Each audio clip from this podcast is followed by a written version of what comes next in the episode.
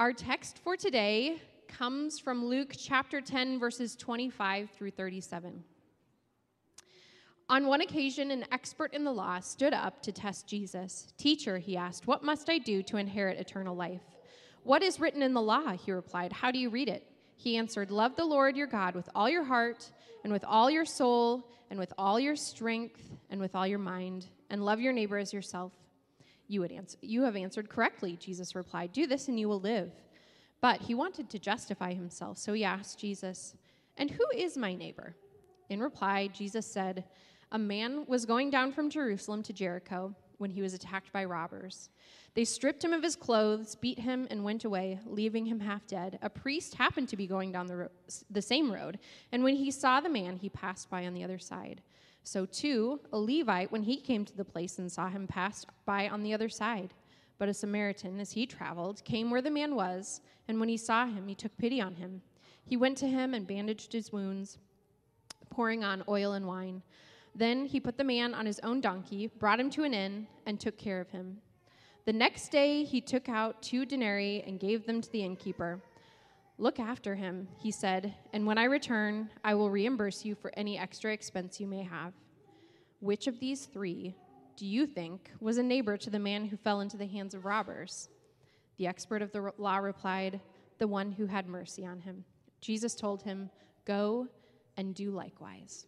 All right, if you are a kiddo in this room, ages two and up, meet me in the lobby. Don't move anywhere besides the lobby until I get out there, okay? We'll go have have a party.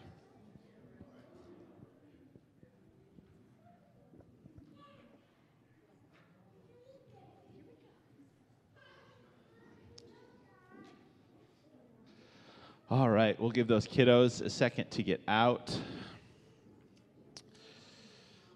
Spring break energy, right? Last week was our last throw of winter, hopefully, and this week, hopefully, it's warm and nice, and we're all back towards uh, the good side of things this week. So, uh, two bits of information for you before we start. One is I'm not feeling 100% today, so be praying for me. And two, that means you're probably going to get a short sermon if you're if you're into that type of thing. Uh, I'm going to be sh- I'm gonna, I'm not going to be short. I'm going to be succinct and clear as possible, uh, and then we can go enjoy the beautiful day. How's that sound? Sound good? All right. So uh, we last week began a new series uh, talking all about the stories of Jesus on the road. Uh, beginning in Luke chapter 9, Jesus is on, uh, the the gospel writer tells us that Luke resolutely sets his face towards Jerusalem. And, and from chapter 9 all the way until Jesus reaches Jerusalem, you have what our scholars refer to as travel narratives, these stories of travel as Jesus is on his way to Jerusalem. And the story we have today is a story of being on the road. Now, the road is uh, something that in America we idolize, right? A little bit. Every rock and roll star who's ever lived has a song about being on the road and the freedom that it provides them. But one thing that that this idea of the road holds in the New Testament is this idea of discipleship. We are called to be on Jesus' way, on his road, on the way with him as his disciples. And all of the stories that we will talk about between now and Palm Sunday are stories that are meant to inform us as we follow Jesus on our way through life, on as we follow our life, our road, and as we follow Jesus. And today, I think we are looking at a story that I'm sure everyone in the place is familiar with. Even if you're not particularly familiar with the details of this story, you know it in some way, shape, or form. It's just kind of in the culture. But there is a truth, I think, within this path, within this story of the Good Samaritan that Jesus wants us to capture. And that simply is that on the road of discipleship, on this road that we live as followers of Jesus, uh, one of the central truths or the central realities that God wants to form inside of us. Not just, a no, just, not just knowledge for us to have, but a, a reality that God wants to be formed in us is our love for neighbor.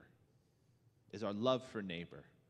Jesus wants you to interact with and love him in a close and personal relationship. But if that close and personal relationship does not work its way out into love for neighbor, then we learn from the scriptures that that is not the type of love that God would have for us. You simply can't love God and not love your neighbor. And so Jesus tells us the story of the Good Samaritan in order to stir both in our hearts and in our imaginations what it means for us to love our neighbor. And the imagination, as it turns out, is one of the most powerful tools for learning to love our neighbor. If you don't learn to love your neighbor in your imagination first, you will never learn to love your neighbor out in the real world when real circumstances come at you. And so this morning, I want to do a little bit of a mental experiment, an imaginative experiment, if you will. So I want you to do this, if you will. Close your eyes. And as you close your eyes, would you think about the person you like least in all the world? All right? This is the person that you think is almost nearly irredeemable. And all of the emotions that come to you when you see that person. Now, imagine that that person is in a car accident on the side of the road, and you see them there. And you look at them, and you think to yourself, I could keep driving if I wanted to. But do you drive right past, or do you stop and help? What do you do in this moment when the person you like least in all the world is in peril, in need of your help? Now, let's just imagine, because we all want to be, see ourselves as good people, that you do pull over, you do help, you do, I don't know, you get this person out of a crick, you change their tire, whatever it is that is happening in your mind. You do help. And as you drive away from that, uh, if that from that encounter with this person that you like least in all of the world, how do you feel? Do you feel happy? Do you feel uh, a little disappointed in yourself that you helped your greatest enemy? You see, this is the feeling, I think, at least, at least in part, you can open your eyes. At, at least in part, that I think the gospel writer is attempting to get at when he tells us the story of the Good Samaritan. In the day that Jesus first told this parable, there, Jesus is intentionally for his hearers, attempting to picture for them the person that they liked least in all of the world. Do you know that feeling when you run into somebody who's wounded you or hurt you? And it's almost not a feeling, it's a bodily reaction. I don't know about you, but maybe you feel something in the pit of your stomach. For me, I get the shakes, right? My hands start shaking a little when I run into somebody that's wounded me or that's hurt me.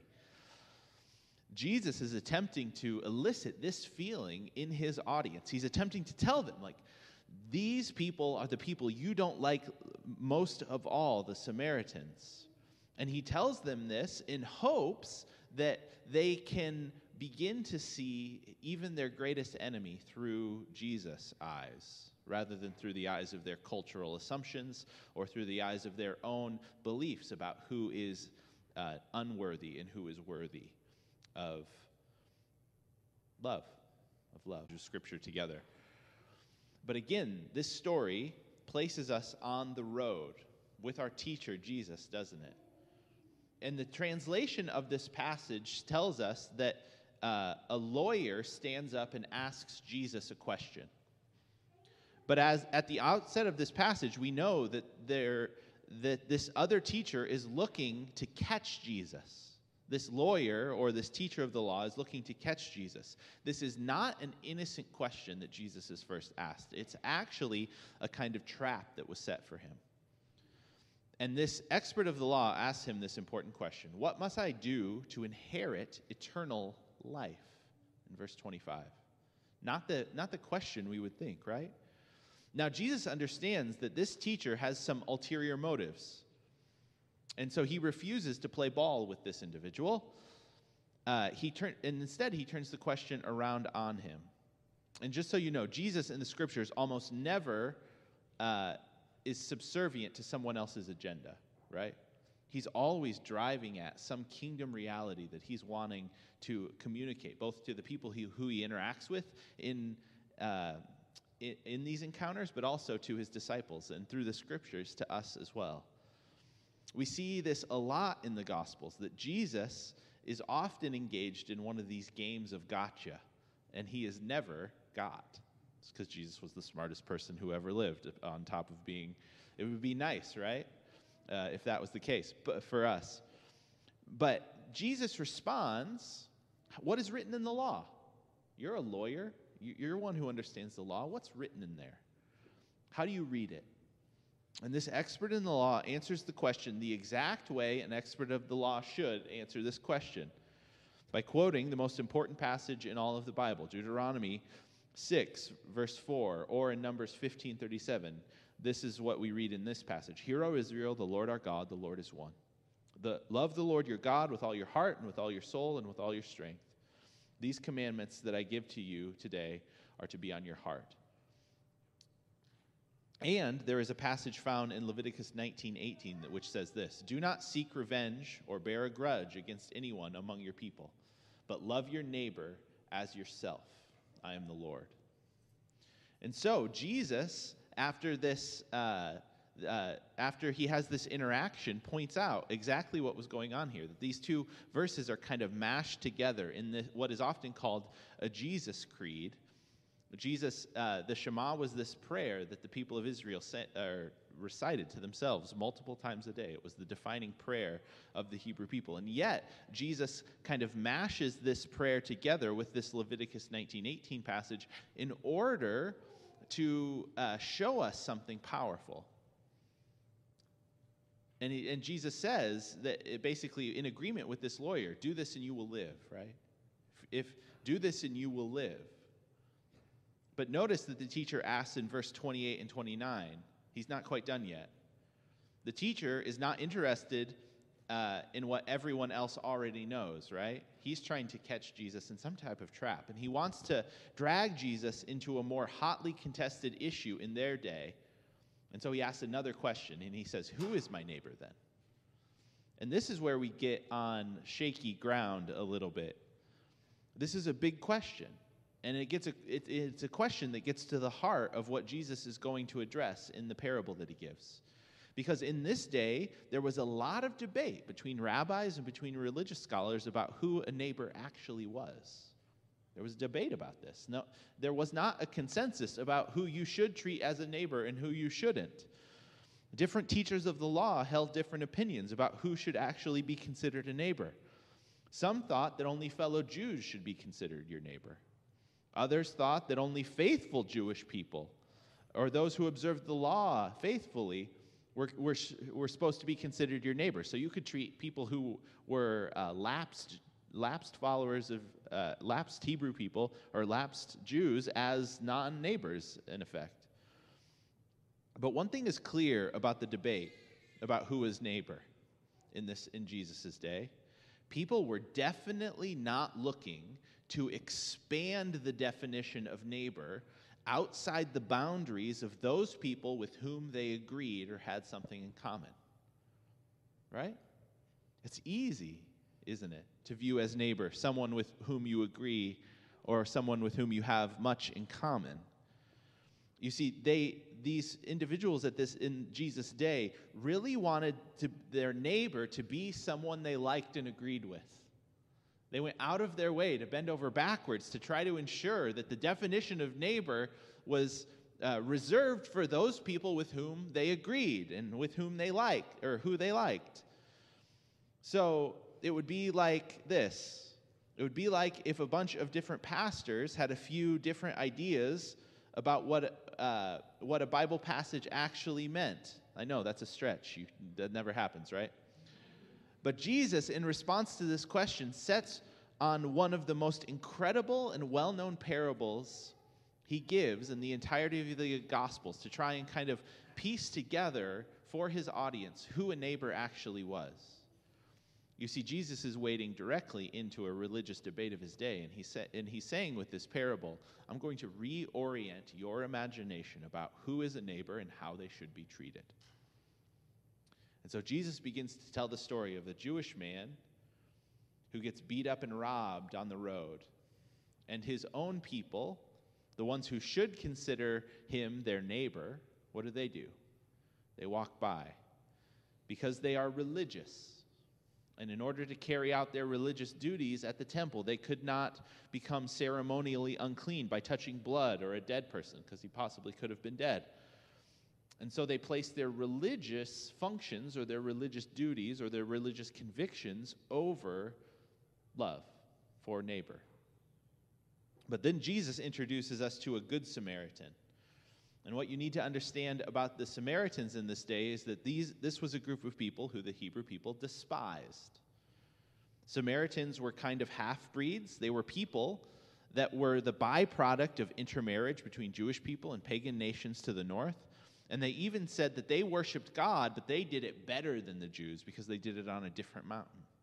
There are stories from antiquity of the Jew- people of Israel, the Jewish people, going up to Samaria and just waylaying and massacring Samaritans. This was something that was very common. There was out and out hostility, there was um, cultural and religious bias, and there was violence between these two groups of people.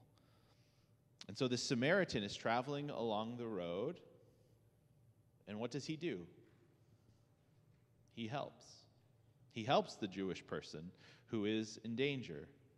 He comes near the man. He sees the man. He is moved by him. He goes to him. He bandages him. He pours oil and wine on him. He puts the man on his animal, brings him to an inn, takes care of him, takes out his own money, gives it to him, asks the innkeeper to take care of him, says he will return and repay anything else, any extra expense. The Samaritan man loves the Jewish man so much that he was willing to be inconvenienced. He was willing to be put uh, to put his own money and well-being up where uh, his own people, his own, his own Jewish people, were not able to. That was partially a quote by Scot McKnight that I didn't actually read all of. Anyways, so here's the rub in the story. Here's the rub in the story is that the bad guys are the religious leaders. And notice also who is asking this question of Jesus, right? It's a religious leader. So Jesus is asked this question by the lawyer, and then Jesus makes the guy asking the question, the bad guy in the story he's about to tell, which is not a particularly uh, great way of engendering yourself to someone, is it? He tells the story in which the guy questioning him is the bad guy. And Jesus doesn't pull any punches here. He is cutting right through the debate of his day that surrounded him. Who is my neighbor? And he challenges all of those uh, underlying assumptions about who they ha- that they had in their hearts about who deserves to be loved. And see, by asking this question, who is my neighbor, the teacher was uh, looking for an excuse, right? He was probably looking for a way out or a way of trapping Jesus, but Jesus transforms the question and turns it on him. So, the issue Jesus is addressing here is revolutionary in the whole course of human history. Actually, it goes against everything we have learned and believed. You know this, right? Human beings are tribal. We have tribal instincts to our very core. We are, we are, we are communal. We are uh, we are interdependent and interwoven. And the way in which we live our lives is as these little tribes, right? Little tribes of people who look to other little tribes of people, and we see ourselves in opposition to them. Now, throughout human history, we've had all different sorts of ways of determining who was in our tribe and who was outside of our tribe, whether that was skin color or nationality, language, or religion, whether that's uh, political affiliation or the team you root for in sports. Go Hawks. But we always have these ways, right? We always have these ways of determining who is outside the bounds of my in group and who is inside the bounds of my in group. And this, uh, this question is what kind of fuels the animosity in the world, isn't it? Think about it for a minute. This tribal impulse that resides within the human heart is the very impulse that keeps us separated, that keeps us at war, right? And yet Jesus comes on the scene and he cuts straight through this impulse with this story. And he points out to each and every one of us, regardless of where we find our tribal allegiance, that the person which, with whom you have the least in common, the person that you like the least, the group of people that you think are the most defiled and the most wrong, are the very people to whom we are to display the love and grace of God in the most generative and generous way possible. This is what James says in James chapter 1 verse 27. He says religion that God our Father accepts as pure and faultless as this to look after orphans and widows in their distress and to keep oneself from being polluted by the world. You see, it is the, the religion that God wants is not a, a, a religion of tribalism and line drawing. The religion that Jesus outlines for us is a religion of line destroying, boundary breaking love. The type of love that goes against the flow of what we think we should be doing.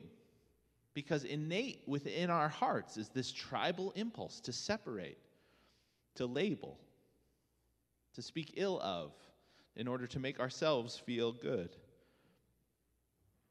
And yet, it is our responsibility as Jesus followers to begin to communicate the love and grace of God to everyone because Jesus loves everyone, regardless of what you think of them. And this story, this parable, should be a challenge to each and every one of us. That we manifest something with our lives that looks different something that looks different than the, than the predominant culture often looks. Something that looks like loving people who we do not have anything in common. Something that looks like loving people with whom we have, uh, a, with, uh, where loving people who we don't particularly like, even. The test to determine if we love God is whether or not we love our neighbor whether or not we love people. You see, loving people is the proof of God's love residing in you. And like the James says again, faith without works is dead. And so when we come to this passage of scripture, we come to it with this understanding, right? That this will constantly be a challenge to us. The parable of the Good Samaritan is not one of those parables that you read once and then you figure it out and then you just like go about your life loving people perfectly with a Jesus like love for the rest of your life. Actually, it doesn't work that way at all, does it? Because this parable is constantly, every day, consistently meant to be this kind of mirror that we hold up to our own uh, thoughts and feelings about other people. It's a story that's meant to challenge our baseline assumptions about who is to be loved and who is not. It's a story that's meant to challenge the tribal nature of our own hearts in such a way is that it motivates us to move towards people and not away from them. And I can't help but point out here that it seems quite clear that Jesus says that there is a kind of satanic religious impulse. An impulse to separate, and we've talked about this before, but an impulse to separate from other people that we think is motivated by our faith but is actually a kind of uh, twisting of the religious impulse in the human heart. You see, whenever we have, whenever we think it's a religious impulse in our hearts to push people away, I would argue very often that that is uh, the opposite of what Jesus asks us to do. You see, we are called to be good neighbors, to be good Samaritans, not just to the people who are in our in group, not just to the people who we like, not just to the people who always treat us well, but to everyone. Now, I do want to give one small caveat here. There will be people who have actually hurt you and are dangerous people, and you should distance yourself from them, right? If you're in, if you've in this place and you've ever been in an abusive relationship, part of the way you love that person is to extricate yourself from that situation. So I'm not saying that you put yourself in abusive situations, but what I am saying is that when we are in a situation where we can affirm and love even the people with whom we disagree the most, that is exactly the place that Jesus would have us to be. And here is why it's all the more important. Because until we come to a, a, a, more full understanding of the ways in which God is calling us to love those people who we don't like or who, who have done us wrong, we can never understand in, to its fullest measure the ways in which God in Christ has loved us when we were at our most broken and when, when we were his enemies. You see, God has never looked at you with anything other than love, but you have, throughout your life, very often looked at him with not love right? And when, and when God in Christ looks at you, what he sees is a person deserving of his love, his beloved son or daughter, one whom he would lay down his very life for. And, it, and it's incumbent upon us then to walk out into the world as emissaries, as messengers of this type of love in such a way as that we communicate that through our good works, through the way that we resist the impulse to demonize. We resist the impulse towards tribalism, and we pick up Jesus' mantle of loving embrace of those, of those who we think maybe we don't have anything in common with. Now, I know this is hard. It's hard for me, it's hard for you, it's hard for the best Christian you've ever met right? This is why we have the parable in the story, because it's hard for each and every one of us. But it doesn't release us from our obligation as followers of Jesus along his way of learning what it means to be uh, good Samaritans, of learning what it means to love God and to love neighbor, and of being a people of love in a world that wants to carve everybody up, right? In a world that wants you to demonize the bad people and love the good people, right? In a world that's always trying to manipulate you into finding yourself within this little niche of people who, ha- who set themselves over against this little niche of people, the kingdom of God throws its doors wide open to everyone and says, All are welcome and all are loved. And as kingdom people, it's our job as we respond to the grace of Jesus to love everyone in that very way. Amen? Amen. Would you stand with me this morning? It's my prayer that God would make me and make you this type of follower of Jesus. One who can affirm and love those people that I have the most difficulty affirming and loving that I can learn to bandage the wounds of, a peop- of whoever it is that I come into contact with, not uh, because not to pat myself on the back and to feel like a good person, but because that's what Jesus would have us to do. Both physical and metaphorical wounds, right? And that we would find in this story a deep reservoir of inspiration and hope. And that as we go out into the world this week, we would learn to love people the way Jesus does. Amen? Let's pray. Father, we love you. And we thank you for this parable, this story of the Good Samaritan. And we ask today, God, that you would find us in this place this morning as people who want to grow in our love for neighbor because we want to grow in our love for you. We want to learn to reflect the goodness and grace of God out into the world. And so we want to we want to dig in deep into our hearts and find those little corners, those little sections of our being where maybe we have borne out or we've carried some type of anger. We might not have actually done violence, but we've carried some type of violence in our hearts towards another. And God, we ask that you would root that out of us and that you would help us to find a place of rest in your grace and love and from that place we could go out into this our world this week and love others the way you love them. Jesus would you help us to be good samaritans this week? And we ask it all in that name in the name of jesus. Amen. And amen. And amen. Well i pray that you have a good spring break this week that it gets warm and uh, that you have a good uh, yeah day. Go today in the grace and in the peace of our Lord Jesus Christ. Amen.